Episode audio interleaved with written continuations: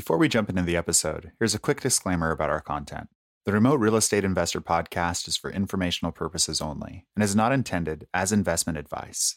The views, opinions, and strategies of both the hosts and the guests are their own and should not be considered as guidance from Roofstock. Make sure to always run your own numbers, make your own independent decisions, and seek investment advice from licensed professionals. Hey everyone, welcome to another episode of the Remote Real Estate Investor. I'm Michael Albaum, and joining me again today is Andrew Davis from PassiveInvesting.com. But today, Andrew is talking to us about his personal investment, where he's actually developing some raw land and putting some Airbnb cottages on it. So let's get into it.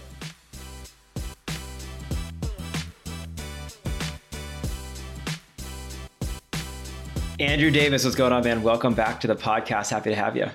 Michael, it is so good to be back. Yeah, awesome. Um, so before we hit record here, you were just telling me about what it is that you're working on in your personal portfolio, and that's really what I want to focus on today. But for those of you that may have not caught your prior episode about passive investing, give mm-hmm. us a quick elevator pitch: who you are, where you come from, and what is it that you're doing in real estate. Yeah, absolutely. So Let's see. I'm Andrew Davis. I'm the Director of Investor Relations for PassiveInvesting.com, and we are a commercial real estate private equity group. We partner with individual passive investors to acquire really solid multifamily, self storage, car wash assets uh, throughout primarily the Sunbelt markets. And really, our goal as a group is to build wealth alongside our investors for the long term. And to that end, we are continuing uh, to source just tremendous risk adjusted, recession resistant uh, investments. And we get to partner with now over uh, 1,800 passive investors that are uh, partnered with us in our different assets. So that's my uh, that's my my day job, what I do day to day, and I and I love it. And um, yeah, I came from the kind of came from the uh, the sales consumer packaged goods world, which uh, I liked the people aspect and didn't love what I was doing. So truly enjoy what I'm doing and and uh, getting to work with investors every day. Right on. And so that's what you do during the day. So what do you moonlight yes. as? so I moonlight as a uh, a husband to my awesome wife, and uh, also a short term rental uh, investor and now developer. So we just closed on a piece of property. We live in Asheville, North Carolina, which is an amazing short-term rental market, and we just closed on uh, just shy of five acres, about 10 minutes west of downtown with some incredible views and uh, are in the process of subdividing that land to build uh, a short-term rental Airbnb cottage community. Holy smokes. And so this is you're doing this all on your own now, yeah? Yes, yeah. Mm-hmm. So, talk to us about that process because it's something that I know that I've thought about doing personally as well. Um, I think so many people are attracted by the short term rental return that's out there, but you are starting from scratch. I mean, you're taking raw land, doing the build, doing the development, doing the ownership, and then taking this full yeah. life cycle. So, walk us through that, man.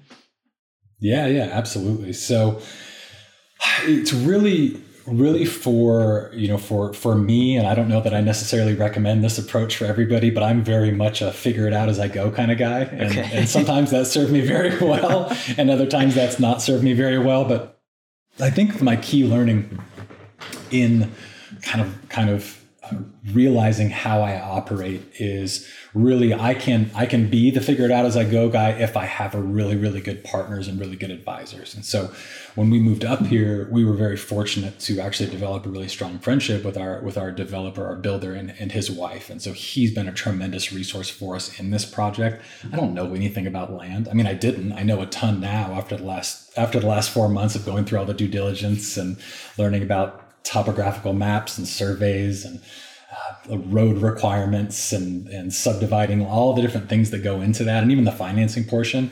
But very fortunate to to have uh, to, to have that connection with him. And so we looked at several pieces of property. We looked at one that i thought was really cool and he was like never. He's like this is a terrible idea. You'll lose so much money. And and so uh, really the process has just been learning a ton uh, from him really leaning on he and and his wife's experience. They've done a lot of uh, single family as well as kind of some small community development. And so 20 plus years of experience and, and getting to, uh, you know, benefit from his failures and mistakes made and everything that he's learned. So yeah, really, man, I think in this, in this real estate environment, it's because uh, there's such a supply shortage, as we know, right, which is driving up home prices and rents and demand for both both uh, single family and multifamily assets, I think that there's a lot of value in development because a you get to build it exactly how you want it. Mm-hmm. you uh, don't have i mean there's always issues but but the likelihood of having any major issues in a purchase is very is very very low. You're going to have very low capex and then from uh, from an investment and an appeal to either a short-term renter or a long-term renter a new a new a nice new property is always going to be more appealing than uh, than an older than an older one. So yeah it's been a it's been a it's been a a neat process for us to learn and then also just kind of in this environment even though construction costs are high um, i'd rather i'd rather have something brand new than, than something old that i have to renovate and maintain. Totally. And then so are you going to yeah. self-manage these units once they're done or are you going to have them with a full service property manager uh, we are actually building out a management model and management company. So, because um, of course, why not? why not, right? Yeah, yeah. Well, there's so much automation. I mean, there's so much that you can do. You can hire a VA to handle all the, um, you know, all the the messaging and things like that. You can just we have a we have an FAQ that we've developed over running our Airbnb for the last year, and as really as which is true in any industry, you're going to get that you're going to get the same 10 questions over and over again with very little nuance. You'll, you'll have little random ones here and there, but for the most part, you get the same questions. So, so much of that can be managed virtually. And then we've been very fortunate to connect with some great cleaners here that go above and beyond. And we're actually going to incentivize them on like reviews and um, mm. kind of little, little uh, like personal touches. Like one of the things that we do is my wife's a designer. So she created this station, this custom stationery, and we write a, our cleaner writes a little handwritten note, just whatever what the, whatever the guest name is, with a checklist that shows all the cleaning that they had done, just saying, "Hey, so glad to have you. Hope you have an amazing time." And so we're just building in little processes and automating things like that, so it's a really personalized experience for the guest. That's so great. Yeah. Andrew, I'm, I'm curious if you can give us a little bit of insight into like the meat and potatoes and, and some of the numbers behind this project to give people an idea of like the scale and if it's something that they if they're interested in doing, you know, how they could go ahead and get involved and do something like this for themselves. Sure. Yeah, absolutely. So, man, I think it's so it's it's really really I think it's really uh, data is so important, right? And so we have some we have some very subjective data from running our own Airbnb that's actually in our basement for the last year or so, and so we have a very very good sense of what we can achieve both from an occupancy and a cash flow perspective, and then we just go very conservative there, right? I mean, this is we're, we're not the only people that are doing this. There's a lot of people doing this, so there will be saturation. You will see you will see rates go down, but you know typically I think what you can expect on a very conservative basis is from a gross revenue perspective, uh, double what you would achieve from doing a long term you know 12 month lease and having a long term tenant in an asset. We use a we use a um, pricing tool called Wheelhouse. That's great. You, you've got a lot of levers that you can adjust with that, but it basically automates your pricing on a daily basis based on seasonality and demand and comps and all different kinds of things. So it's, it's constantly adjusting our pricing to to maximize both occupancy and revenue. And so from and and uh, if, if you, know, you, and the audience didn't get this already, I'm not a super detailed guy, so I, I did some some back of the napkin numbers, but uh, just just had a very strong intuitive sense about about this and and uh, know the demand. And so you know I think I think a very good back of the napkin calculation if you're in a good short term rental market is that you can expect at least double gross revenue. So if you've got a if you got a place that'll rent for two grand a month as a long term rental, bare minimum, it'll, you should be able if you're running it well and it's nicely furnished and and uh, good photos. I mean, just basic stuff. You'll you should be able to get you know four grand minimum per month on on average. Right on. And mm-hmm. what about from an expense ratio perspective? Because I think so many of us are comfortable. We know what a traditional single family rental expense ratio yeah. might look like based on the nature and the weather and the you know vintage of the home how do you figure that sure. kind of stuff out for for a short-term rental you know interestingly enough so i've run i've had a bunch of long-term rentals over my uh, over my you know, long career as a real estate investor and interestingly enough what we found is that the short-term tenants actually treat the property much better and mm. I think that part of the reason for that is because we review them And so you ah. have these sort of ah. the mutually assured destruction. but but I mean it's a real thing, right? When you have a guest, if you if if somebody's if you have an Airbnb and somebody requests to book, you can look at their reviews. And I'm always skeptical if somebody doesn't have any reviews or if somebody has some bad reviews, we're going to think twice uh, about that. And so what I've found and from a from an expense perspective is that a lot of the expenses are baked in. So you have your cleaning, but you know you can charge a cleaning fee. So they, the cleaning fee is actually a, a, small profit center for us. I think we charge our guests a seventy five dollar cleaning fee, and I think our our cleaning uh, our cleaning lady charges us sixty five bucks to to clean. So we make a little a little bit there, uh, but that's really the primary expense. You'll have to the furniture is going to get a lot more wear and tear if you're you know 90% occupied or whatever it is. So you've got to build that in. But i think that your expense ratios from like a maintenance perspective are going to be very similar to a, a long-term rental. Uh, and that's actually one of the reasons that we like buying buying newer is that you can achieve higher revenues and you don't have because everything's new you're just not going to realize or see a lot of those maintenance or capital expenditures for uh, a long period of time. And so I, I, would say from a maintenance perspective you're going to uh, your uh, again, if you're running it well, if you're if you if you're catering to the right to the right clientele, you're going to have uh, pretty similar costs there. Really, I think the biggest the biggest the expense is going to be whether you self-manage or you outsource to a vacation rental management company. And they'll charge you anywhere as you know typical typical property management fees for a single family rental is going to be around 10% some higher some a little bit lower but that seems to be pretty industry standard.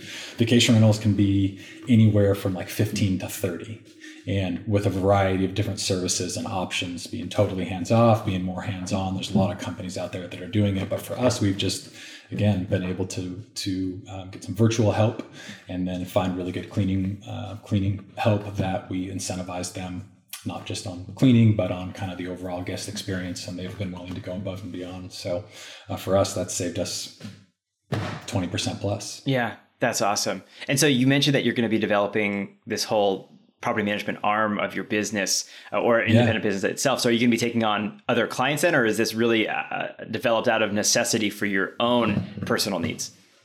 I think developed out of necessity, and, and and we Isabel and I both have this like just crazy hospitality background. I worked in restaurants for years. We both come from just like very very hospitable families, and so we're huge on experiences and creating just amazing experiences and we want to build we want to we want to automate that and we want to make that just uh, just we just want to make it automatic. We want to build out a company and a team that that is incentivized to uh, to create those kinds of experiences. And so i just i don't i don't the answer is i don't know. I don't foresee us taking on uh, uh you know third party clients or managing other um, other people's properties because we're so particular about uh, about our spaces and the kinds of furnishings that we have and you know how quickly we respond to requests. Like we've had a couple issues arise right? We've had um, I don't know, the AC didn't work the other day. And, and it was only like for six hours or something like that. We had somebody out there right away to get it fixed.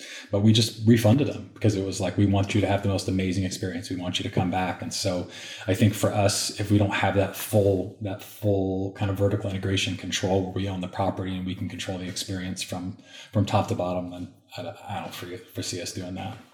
Yeah, that makes total sense. Yeah. And so maybe you could talk to our listeners a little bit about what goes into that management side of things sure. if someone is considering self-managing yeah i mean the biggest thing is if you're you know depends on which platform you're using but most people use an airbnb the biggest thing is beyond just furnishing your property well and having nice um, just i mean use your brain for five minutes. You know, have have a. it's easier said than done for a lot of people. So you know, you would think, you know, like what do you what do you need in your house? Like toilet paper and towels and and you know filtered water and coffee and I mean, you know, decent linens and extra pillows and I mean, I don't know. It's just stuff that it comes very very natural to us. But just think about what you would like, the old golden rule, and then do that for your guests.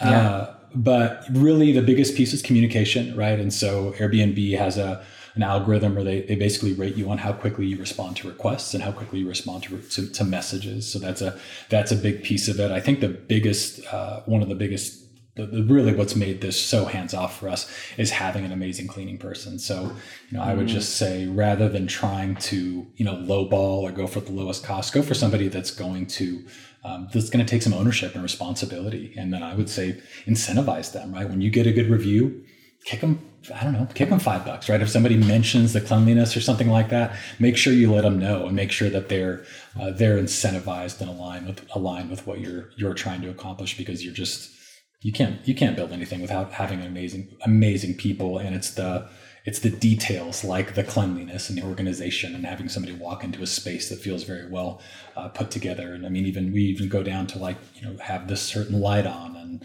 blanket folded this way and i mean it's little things but it's it all you you walk into a space and we all know this right you walk into a space and you go oh, this is nice. Or you walk into a space and you go, oh, I don't, I don't know, it just feels, just feels janky in here. I don't like it. So we want, obviously want everybody to have the, the former experience. Absolutely. Absolutely. Yeah. That makes so yeah. much sense. So Andrew, talk to me a little bit about how or even if you would be open to doing this type of investment and this you know development investment mm-hmm. remotely mm-hmm. or is so much of this able to be done because you're local you and your wife mm-hmm. are local yeah, that's a good question. No, I would. It would just man, it just again it goes back to the people. You just got to you have to find really really good people to to do that remotely. And if you can find good people in a market that you can trust on the development and construction side of things as well as the management side of things, and uh, you know, I think that's I mean that's the beautiful thing about this digital world that we live in is you can you can have there's tons there's apps out there now where you can have a cleaning checklist and every time somebody goes through and cleans they take pictures of all the different things you know and you can you can see from wherever you are in the world hey these these things are being accomplished and and um, you can communicate with your guests from wherever and and uh, there's so many things that you can build in. So even if you're not physically present i mean our goal would be that we could be anywhere in the world and that our guests would be having the same amazing experience whether we're there or not. So i think it's certainly doable but you just gotta gotta find the right people. And you i think you especially in this uh, in this crazy labor inflationary environment that we're in, you got to be willing to pay maybe more than you think that you should pay. That makes so much sense. That makes so much sense. Yeah. And yeah. now I'm curious. You said that you're you're subdividing these the land and you're putting up this community. So, mm-hmm. just out of curiosity, why are you subdividing? Is it so that you have the ability to sell one offs down the road? Correct. Yeah. So we're actually also going to live on this property, and so okay. we our goal, our dream has been to have some land and uh, like have a little farm community and sort of have that integrated with our uh, our cottages or whatever. And so we're subdividing it uh, partially just yes to make uh, make an exit down the road easy if we want to go that route, but then also because it's very challenging to get like a hybrid loan if you're going to have a single family home that you're going to own or occupy and then you're also going to have investment property and so basically we're subdividing it we're going to put commercial construction debt on the Airbnb cottage community, and then we're gonna we're gonna do a, a, residential construction loan for for our portion of the property. Awesome! And for those of our listeners yeah. that might not be familiar with what either of those products are, can you talk to us a little sure. bit about how they work and, and why you went that route as opposed to going with a different type of product? In terms of a debt mm-hmm. product, yeah, yeah. So Yes. So with uh, with commercial construction debt, um, it's you you have different you have different uh, like different LTV loan to value, for example, and so they're generally it depends on what lender we've we've connected with a great local lender, but they're generally not going to lend you more than like all in eighty maybe eighty five percent loan to cost. So if you uh, say paid I don't know say hundred grand for the land and your construction is going to be five hundred grand then they're not going to lend you more than eighty percent of six hundred grand. yeah, whatever eighty percent of six hundred grand is. Um, again, not a not a detailed guy. Uh, so they're generally not going to lend you more than that. But if you're owner occupying, you get much better terms, and so we only have to put down um, ten um, percent, or they'll lend us up to ninety percent of the land and construction costs on that side of things. So uh, we we we did it that way, and then also from just a, a, protection and a growth perspective, the the cottages and the dwellings will be in our LLC, and our, our home, our, our single family home that we'll be owner occupying will be probably be in a trust or a, you know or, or in our personal names. Uh, so that's that's the reason for that, and that's why you have two different two different debt products. Most lenders are not going to do one loan that's going to encompass uh, business and personal, just because there's uh, legal liability implications there. And if you do find somebody that's going to do that, they're probably going to charge you a crazy interest rate. Yeah. So yeah. Okay, cool. Yeah. And so on when I did a development, I'm actually still in the midst of it. I got my construction loan, which was interest only for a good chunk of time, and then it converted to a fixed product for X number of years at whatever amortization, and they dropped the interest rate down a little bit. Is that similar type of product to what you're using? Mm-hmm. Exactly. Yep. Yeah, very very similar. So yeah, it's got a it's got basically while you're in the construction process, you're kind of a, a one set of terms, and then once that's completed and you get that CO, then it converts into a fixed long term principal and interest. Okay. And how mm-hmm. easy was that to get? Being that this is your first, I guess I just take a step back. Is this your first development, true development project? This is our first development pro, uh, project, and the answer is TBD. So far, so good. We just closed on the land last uh, week, so we're still subdividing okay. it. Uh, and I've had really good conversations with lenders. I think because of what I do uh, work wise and my experience there, connections, um, income, all that, I think I think we'll be good. We haven't run into any Not snags yet, but uh, yeah, exactly.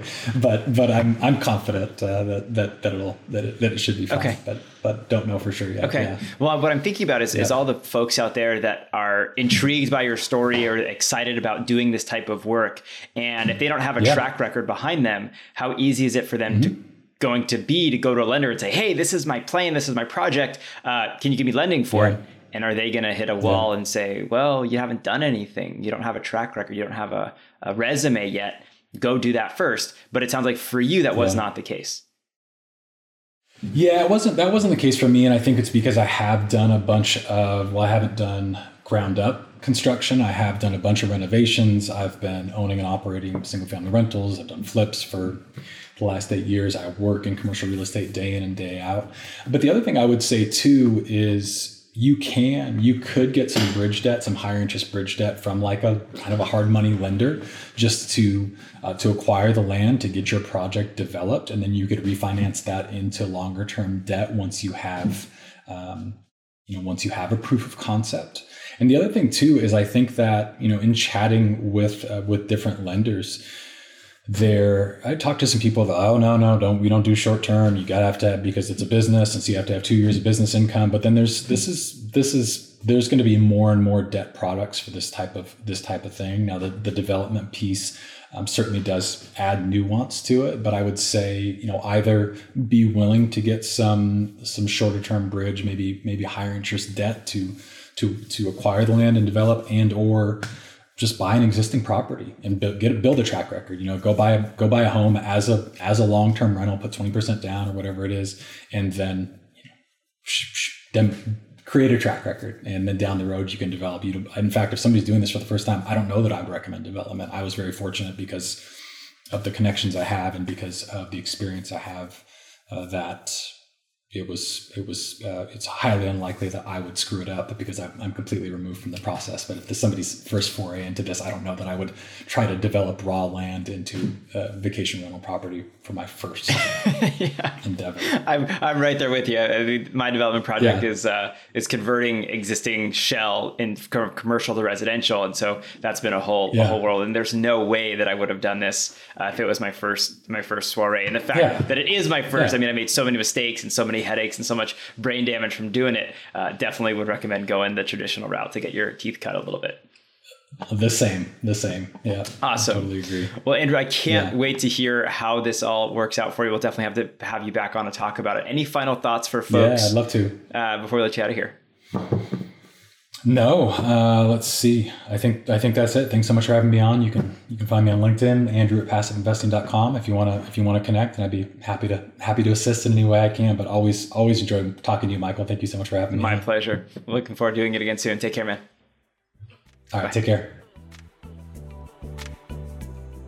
Alrighty, everyone, that was our episode. A big thank you to Andrew for coming on and sharing what he's going through right now. Very, very, very excited to hear how it all pans out for him, and we'll check in with him later down the road. If you enjoy the episode, as always, feel free to leave us a rating or a review, as they're very helpful for us, and we look forward to seeing you on the next one. Happy investing.